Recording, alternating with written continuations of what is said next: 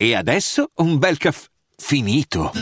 Perché rischiare di rimanere senza caffè quando puoi abbonarti a Caffè Borbone? Prezzi vantaggiosi, costi di spedizione inclusi, tante possibilità di personalizzazione e l'abbonamento lo sospendi quando vuoi. Decidi tu la frequenza, la qualità, scegli tra le cialde e capsule compatibili e crea il tuo mix di gusti e miscele.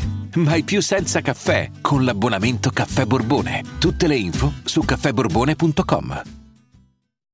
Non capisco perché Twitter soprattutto ha generato un grande accanimento contro la performance di Fulminacci nella serata delle cover, ovvero quando ha cantato Penso Positivo. Ok che Giovanotti è considerato un intoccabile sotto questo punto di vista e che insomma ha fatto delle reinterpretazioni al di là dei suoi brani veramente veramente toccanti. Però cioè, a me sembra che Fulminacci abbia fatto una gran bella figura. Si critica che abbia suonato la batteria come un ossesso, ma insomma, ha suonato la batteria, non sarà, eh, un, non sarà il grande batterista di sto cazzo, però comunque è partito lì suonando, l'ha voluto fare, ha cantato. Poi c'è stato il grande monologo di Ludini che insomma, è stato interessante. Non, il, cioè, Lundini, scusate, Valerio Lundini, è stato interessante perché comunque mh, ha portato un ha comunicato qualcosa, al di là di ciò che ha detto, il modo in cui l'ha fatto.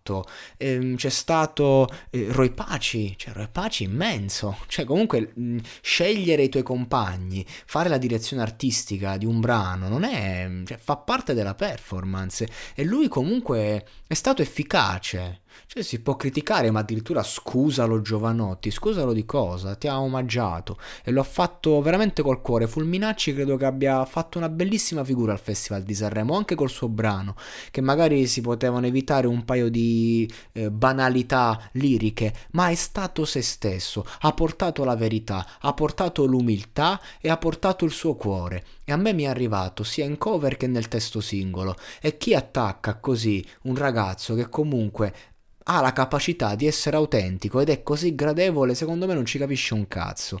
E vi dirò di più, io quando ha cantato lui, mi ricordo che ero con mio fratello, vedevamo, eravamo tutti fomentati, felici. E certo, il pezzo è una hit, grazie al cazzo, chiunque lo canta il pezzo è comunque una hit.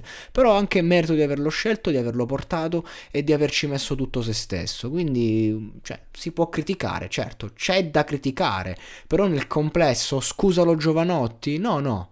Grazie Vulminacci per averci portato questa testimonianza di Giovanotti e grazie per averla fatta tua. Nonostante, certo, sei un microbo, microbo in confronto a un big, però si cresce. Anche Giovanotti quando passò dal reppato al cantato ci ha preso un sacco di parole perché era stonato, eh. Quindi ha finito la carriera? No.